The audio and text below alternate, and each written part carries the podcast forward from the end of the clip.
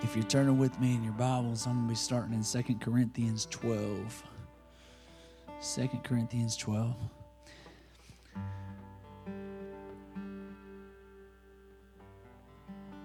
Today, I want to talk to you about an infected thorn. An infected thorn and some pig food.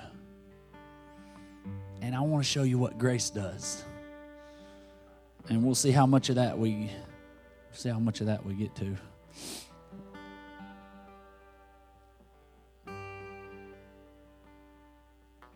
You know when something gets infected, how painful it is. And it not only, man, I got a thorn in my hand. It's still a little bit red. Last week, and it was fine. It, I mean, it hurt a little bit when it went in. It was down there when I was taking care of the pigs, and it caught my hand, and I said, "Ah, that hurt." Well, I didn't realize it went in pretty deep, and didn't just come out, and it got infected, and then my whole hand got sore and started hurting all around it, and you know what happens when something gets infected. So the scripture we're about to read, I'm gonna go ahead and tell you. You've already heard it, I'm sure, but it's where Paul is talking about that thorn that thorn in his flesh that he was asking God, please, God, remove it.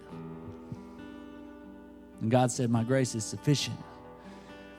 And I think we all have thorns. We all have things in our flesh. We all have problems and weaknesses and things that we have to overcome and things that God can work through. But the problem is when we allow we allow them to become infected, then they start affecting us in negative ways and they start hurting other situations and it's all we can think about and it's all we can talk about and it's all it it becomes number one on our mind in our conversations and our, every time it's like, oh lord here he comes again. He's going to talk about his thorn. Why? Because it's infected. Because it hurts. Because we're not allowing god's grace to be enough. He said, My, well, let's go ahead and read the scripture before I keep talking about it. Let's read what Paul said in 2 Corinthians 12, verse 7. And lest I should be exalted above measure through the abundance of the revelations, there was given to me a thorn. Thank you.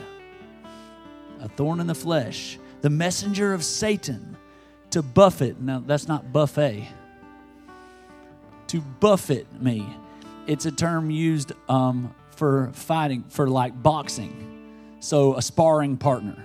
So, like when I was getting ready for Brawl for a Cause, I used Joe to buffet me. It's a sparring partner used to hit you for the purpose of training, to prepare you, to get you ready so that you could face the danger to come you'd be able to withstand your opponent in the ring. So Paul says, I was given a thorn in the flesh, a messenger of Satan to buffet or to prepare me, lest I should be exalted above measure. So I didn't get a big head. Verse 8 For this thing I besought the Lord thrice, that it might depart from me. And he said unto me, my grace is sufficient, or my grace is enough for thee. For my strength is made perfect in weakness. Most gladly, therefore, will I rather glory in my infirmities, that the power of Christ may rest upon me. Sometimes we pray and we don't get what we want. but we get grace. Paul was praying that God would remove this thing out of his life. Hey, God, take it away. He prayed it three times take it away, take it away. And he didn't get what he wanted. He didn't get the thing removed. God said, No. What I am going to do is give you grace. And my grace is enough. So, however much of this message we get to,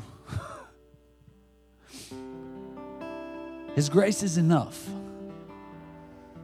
It's enough for your situation, it's enough for your problem, it's enough for whatever you're going through. And a lot of times we believe that God's grace is enough for somebody else. I believe God's grace is enough for you. I preach that God's grace is enough for your situation, but sometimes it's harder to believe that it's enough for me, for my situation. God's grace is enough. It's enough for your freedom. God's grace is enough. So sometimes when we pray, we don't get what we're praying for. We don't get what we're asking for. This past Wednesday, I was in a meeting with uh, with Pastor Bruce and the affiliates, some other ministry leaders, and and me and Bruce were talking before it started, and we were talking about that, just like as pastors, how you get that question of why. Why'd God let this happen? Why'd God put this situation in my life? Why, why do good things happen to bad people and bad things happen to good people. I almost said that wrong. I caught it. Why does God let bad things happen to good people? So I said, Bruce, please tell me. You're wise. You've been in the ministry for a long time. What's your great answer for that? You know what he said to me? One of the most powerful things I've learned to say to people that ask me why is I don't know, but I'm going to walk with you. And we're going to find out together. I don't know. Can't explain it, but I'll go with you. I'll walk with you, and we'll figure it out. The power of grace is realized through relationship. Walking with each other 125 times that I can find, the word grace is found throughout the Bible. Grace. It's so important.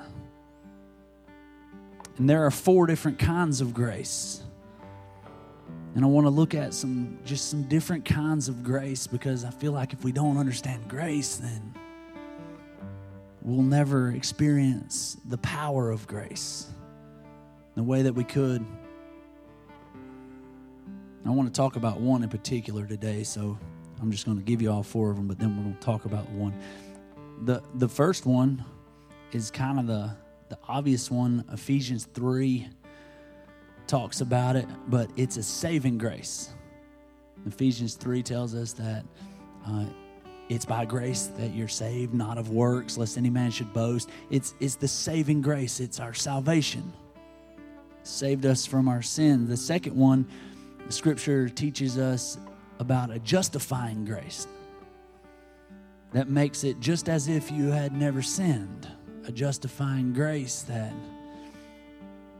that justifies you and so that when God looks at you he doesn't see sin he sees his son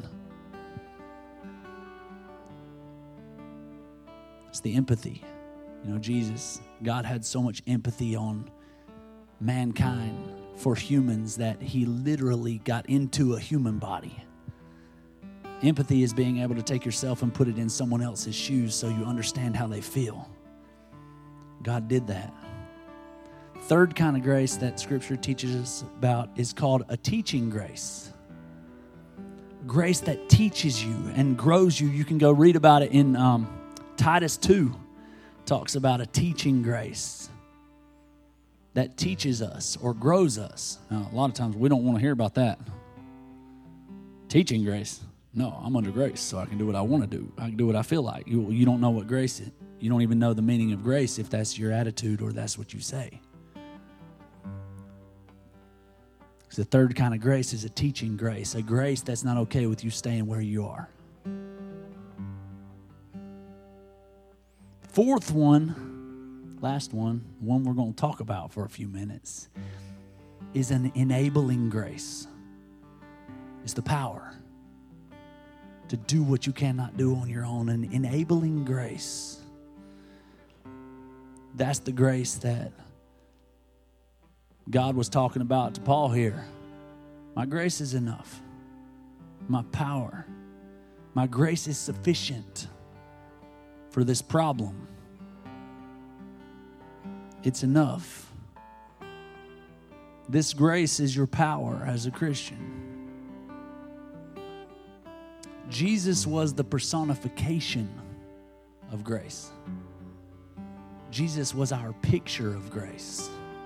So we look at his life and we looked at how he lived his life, and we can go read the Gospels of, of Jesus' life, and you will see every one of those graces that I just told you lived out through Jesus. The saving grace, the, the justifying grace, the teaching grace. He was the teacher and the enabling grace, the power. You can see it all through Jesus' life. He said, My grace is sufficient for you. Okay, if you need to get across a big giant mud pit, and I say, My truck is sufficient for you. Well, my truck's probably not because it's not four wheel drive, but you get the point. My truck is sufficient for you to get through this problem. Here it is, and the keys are in it. God, take away this mud pit. This is Paul. God, take away the mud pit. And God said, Through my son, I gave you this vehicle called grace. My truck is sufficient to get you through the mud pit. It's made perfect for your situation. But guess what? You must get in my truck. You've got to get in the truck or you're going to get muddy. So many of us say, I'm a Christian. Thank you, God, for your saving grace. Even thank you, God, for your justifying grace. But when it comes to the grace, the power, the, the truck, we say, Thank you, God, for your grace. And we run through the mud. And we keep running back in the mud. And we're forgiven. And we're loved. And we're going to heaven. But we're dirty because we're running in the mud. You'll say things like, because of Dusty's truck, I can get through the mud. Because of grace, I can do what I want. No. See, you've got to get in the truck. You've got to access the enabling grace or the power that the Holy Spirit brings into your life. You ever heard people say, God won't give you more than you can bear? Right? Hey, psh, wrong. God will give you so much it will break you. And and that comes from a misquoted scripture um, in 1 Corinthians 10 I don't think I gave it to PowerPoint, but He will. In fact, my whole life is more than I can handle. I think that God always gives you more than you can handle or more than you can bear. So you need Him and you need other people. Why would God only give you what you could handle on your own? Because then you could just live on your own that, that, that goes against everything that we believe and we preach and we teach that we're community beings and that God created us with a need for Him and a need for other people and a need for church and connection, then He does give you more than you can handle on your own. So you will have to reach out to Him and other people. You will have to rely on grace. You'll have to have His power or you won't make it. I'm going to let me read you that scripture real fast. It's 1 Corinthians 13.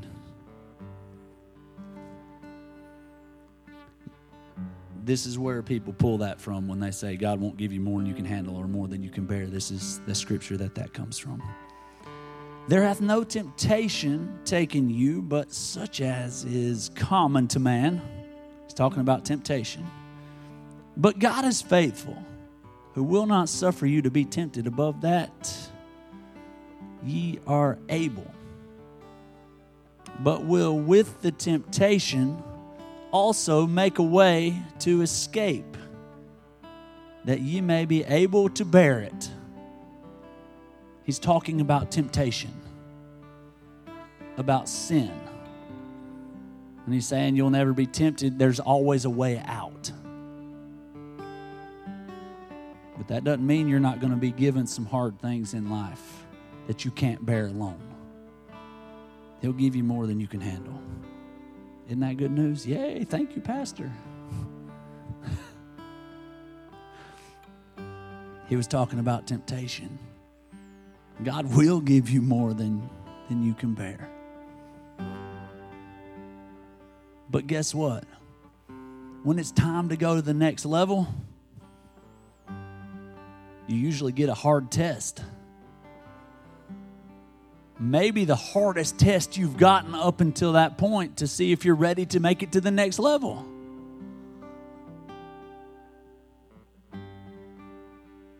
You know how you lift more weight? Lift heavier weights over and over and over. And it'll tear you down, but it's making you stronger. Seems like there's a lot of weight on me. Maybe God's trying to get you stronger. This is a hard test. God, why are you throwing this at me? Maybe you're about to advance to a new level. Well, this is a harder test than my brother had to take. Maybe you're going somewhere he's not ready to go. You think you need a prophetic word from God. No, you don't. You didn't do anything with the last word He gave you. You need to obey. It's simple. Simple steps of obedience.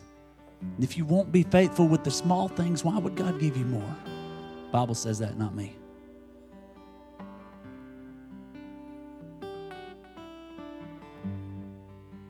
God, why am I still in first grade spiritually? Because you hadn't passed first grade yet. You haven't done the simple things that He's told you to do. You won't walk in obedience and consistency. Why grab this marker? oh yeah, I know. Yeah, I know why I grabbed that marker. I was about to ask y'all something. I need somebody to solve this problem. I know there's some smart people in this room. If I was a college professor, this is the problems I would give. Okay, I need somebody to solve this problem right here. I don't know. If, hopefully, y'all can see that. Can you see it? What?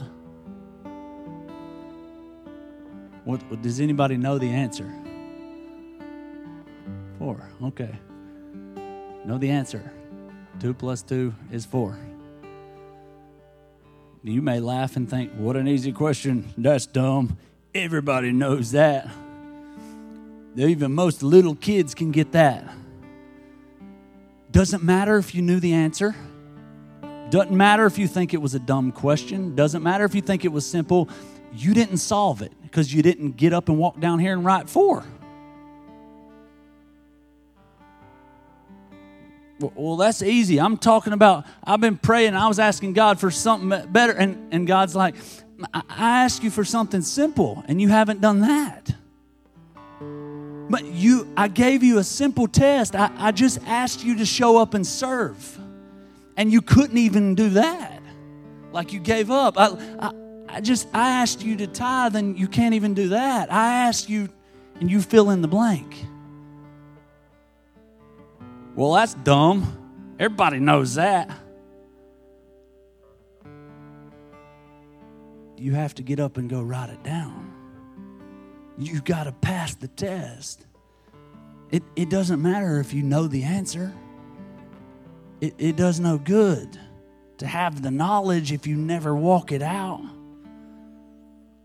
You got to write it down. So here's my question for you What are you doing? What is it? What are you doing? Every day, you should be growing spiritually.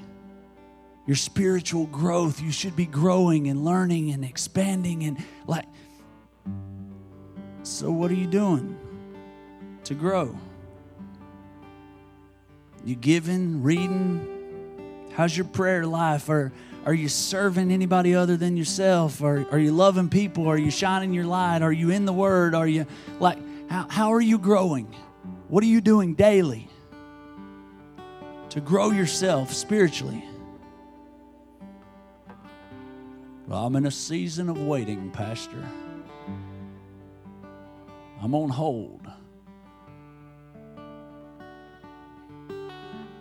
They that wait upon the Lord shall renew their strength. Right? Let's read that. Isaiah 40. I'm read it to you in the message Bible. God doesn't come and go. God lasts. He's creator of all you can see or imagine. He doesn't get tired out. He doesn't pause to catch his breath.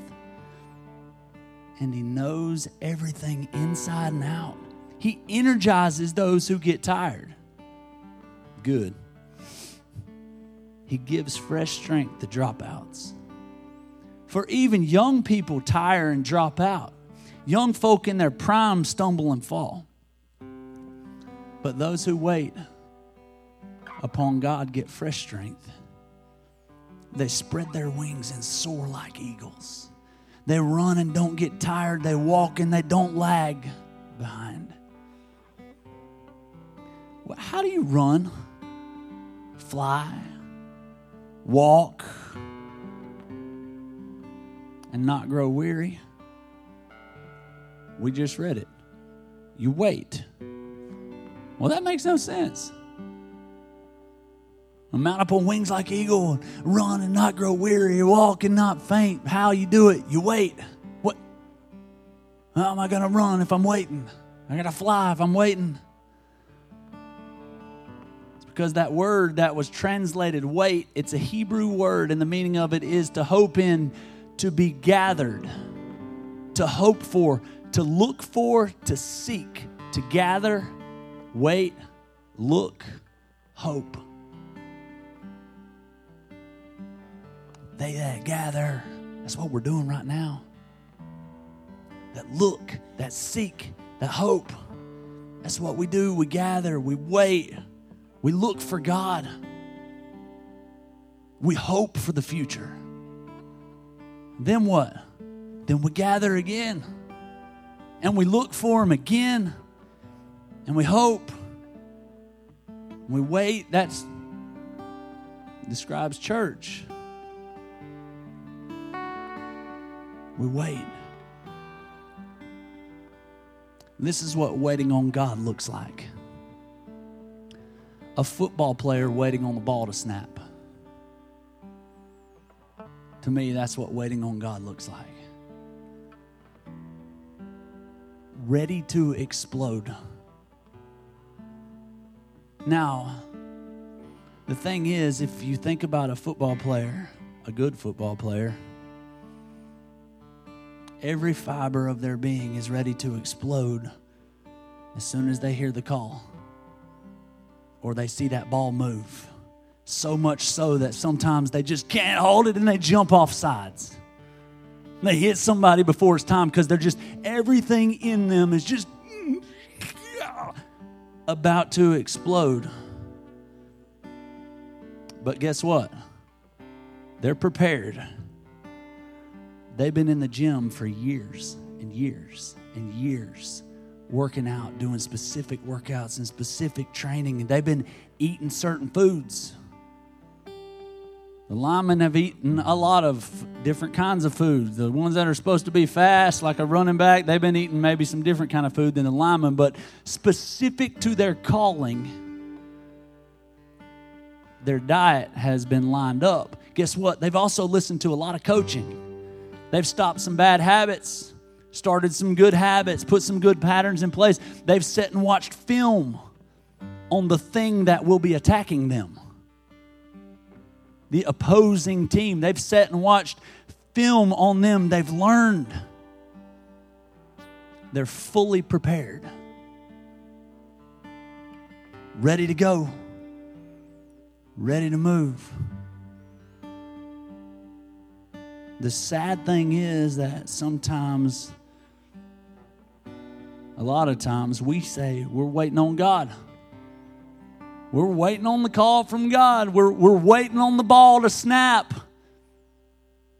But we have not prepared. We have not been in the gym. We have not listened to the correction or the coaching that God has put in our life. We've not even watched game film on our opponent. And we're set, ready. Come on, God. Where you at? walking around these walls. I thought by now they'd fall. Where you at? I thought something big would have happened by now. And we're not prepared. God, give me influence. God, give me power. God, give me money. God, give me a spouse. God, give me a ministry. God, make my ministry better. God, give me kids. God, give me a job. God, just give me a shot. I'm ready. Give me a shot. I'll take it. But if he snapped the ball, you would be destroyed. You would be embarrassed. You would taste defeat because you have not obeyed in the little things and prepared for what's in front of you. I heard this story about um, this place put an ad in the newspaper um, for a job opening, and they were looking for someone that could understand, send, uh, read Morse code. And so they told when to come in for the job interview. And so all these people show up for the job interview, and this guy shows up and he walks into this office and they said you just wait in the waiting room and there are guys there's a big line of guys starting from the desk who got there first a big huge line and they're just sitting in chairs all around like they've been there for a while so he just takes his spot in the line and he sits down and in a few minutes he just stands up walks past all the other people that are in line walks up to the receptionist and said I'd like to go to the back for the job interview. She said, okay. She opens up the door and takes him back, and the other guys are like, what? The world? A few minutes later, somebody walks out the door and says, Thank you all for showing up. The position's been filled by the guy that just came in the back. So now these people are upset. They're mad. And it turns out that over the loudspeaker in the lobby was Morse code. And it said, if you understand this, get up, go to the receptionist, and tell her you're here for the job, and the job is yours. Now, all these guys were there to get a job because they understood Morse code. They were waiting. I'm waiting on my opportunity. I'm waiting on my shot. I'm waiting on my job. But they weren't listening. sitting in line, I'm waiting. But they weren't paying attention. Waiting is listening, waiting in the Spirit is translating. It's understanding what God is saying, it's listening. He's always talking. We're just not listening.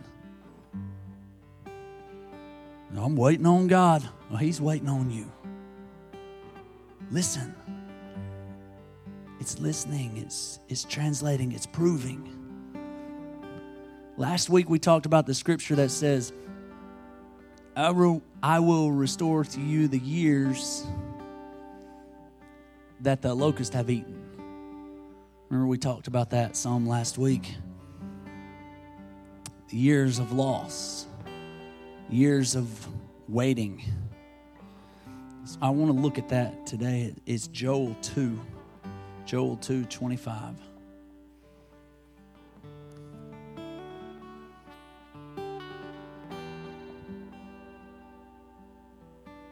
The children of Israel were in disobedience. And they went through some years of loss.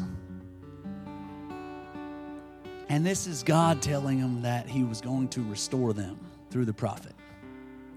I'm going to restore that which was lost. And in verse 25, it says, And I will restore to you the years that the locust hath eaten, the cankerworm, and the caterpillar and the palmer worm, my great army which I sent among you.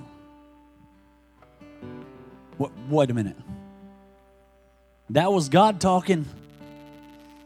And we talk about that verse a lot. In fact, I talked about it last week. and we talk about how God's going to restore that which was lost, that the years that were wasted, the years of loss, the things that that we lost, that God will restore them. We talk about that. We don't ever talk about the fact that it says when God talked about all them locusts and all the worms and caterpillars and stuff, then he called them my great army. So God sent them. They were his army, they were under his command. You see, he sent the locusts because of their disobedience, but he had a plan. And he was going to restore to them everything that was lost because he's not stuck on a timeline like we talked about last week. Disobedience triggered the locust, and the grace of God, it's by his grace, the grace of God will restore. God allowed it or sent the locust to get you on track. Some of you might say, Well, I've wasted, I've wasted so much time. I, have wasted so many years. I, I look back on my life and there's just been wasted moments, missed opportunities, wasted time. There is no change in regret. You'll never change living in the world of regret. There is change in repentance.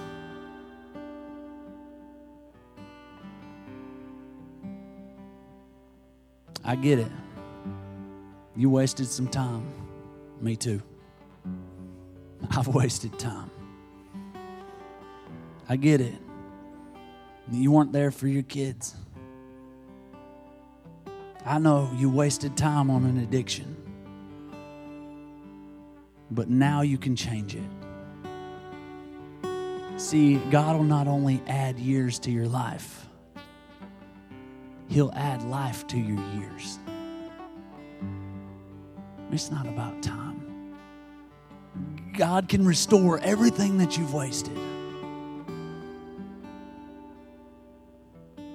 God can restore it all.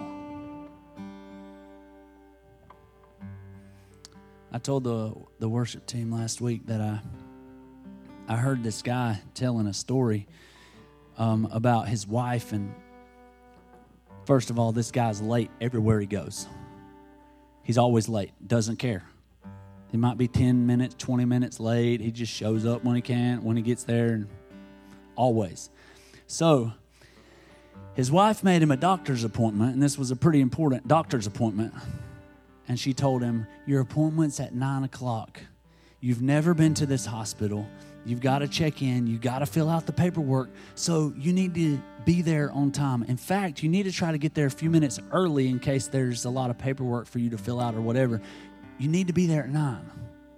please promise me you're going to do this. You're going to get there on time because I'm going to work. I'm not going to be around to make sure you leave on time. Like he said, I promise, I got it. I'm an adult. I got this.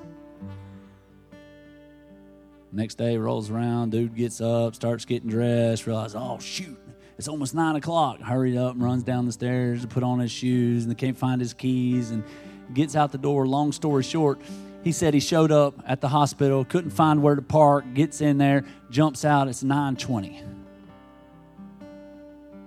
said, Oh, that's not too bad considering what all the problems I had this morning.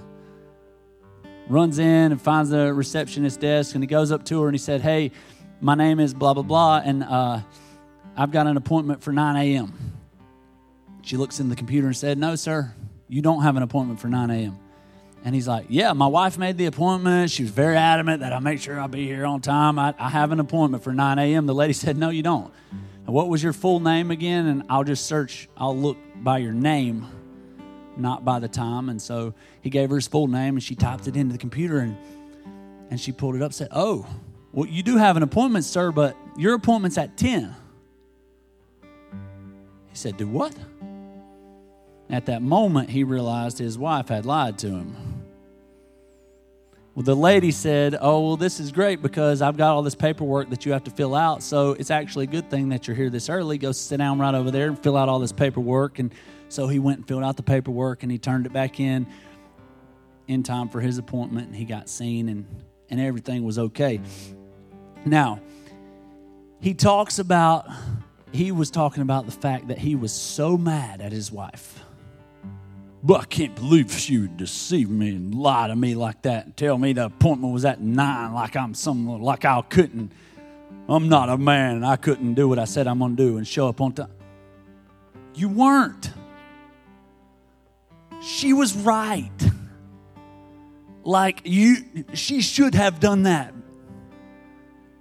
she did the right thing. He was mad. And then he realized that she just factored in his faults. She knew him well enough to know where he was going to mess up, and she factored that into the plan. Wait a minute. Isn't that what grace does? Isn't that what God does? See, you thought you were late. You thought because of your mistakes, your addiction, your faults, your divorce, your whatever. See, you thought you wasted time, you wasted years, you, you thought you showed up late for the appointment or the purpose that God had for your life. But I'm going to tell you today, that God factored in your humanity. God knew you were going to mess up. God knew you were going to spend two years dating an idiot. Word of knowledge. I don't know who that was for. Right? God knew that you would mess up. He knew that you weren't going to obey Him the first time He called you. He factored that into the plan. He knew, brother, that you would things that you would leave when things got hard. Because he knew how bad I would need reinforcements when you got back. God factors in our humanity. That's what Romans 8 28 was talking about when he said that God works all things together for good.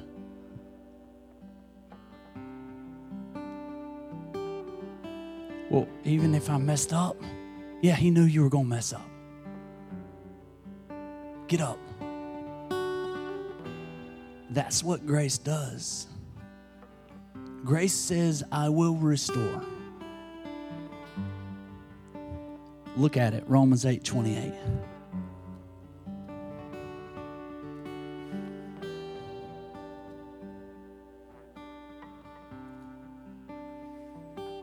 And we know that all things work together for good. To them that, man, I want all things to work together for good For me, I want everything that happens in my life to work together for good.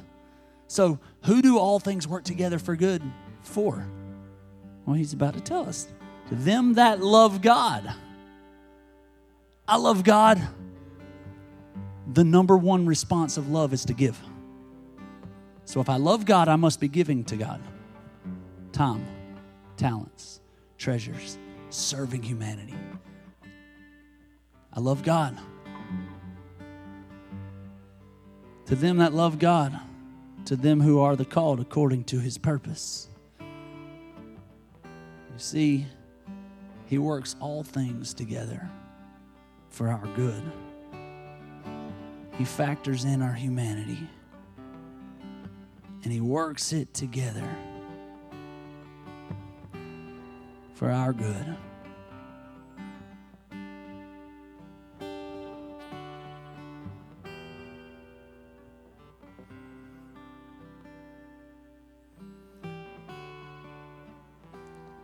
Jesse, how long have I been gone?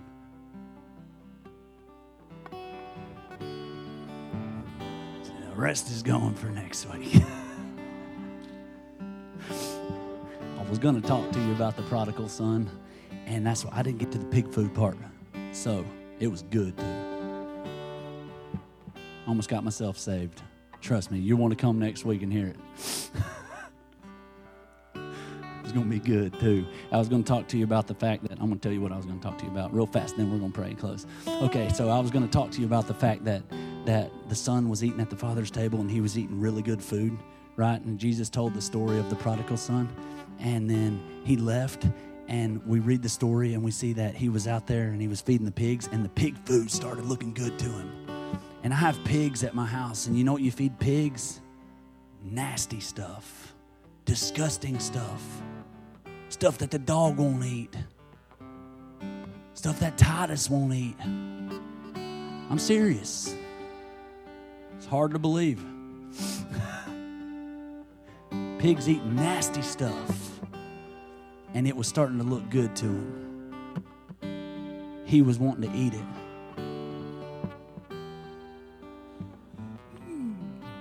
And I was going to talk to you about the. Never mind.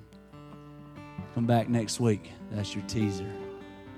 We're going to talk about pig food and, and clothing, and that God has enough. The Father has enough for you. There's enough grace, there's enough food at the table. The best robe is yours. Pray, God. God, we love you. God, we thank you. Thank you that you have enough for us. And thank you for saving grace.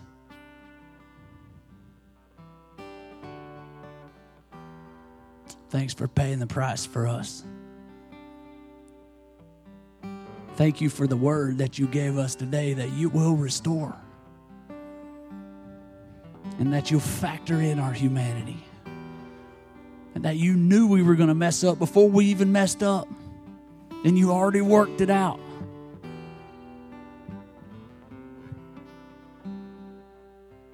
God, we're waiting on you. We're listening. We're preparing. We want to make an impact on the world that you've placed us in. God, we love you. We're listening for your voice. And we're going to do what you've told us to do. In Jesus' name, amen.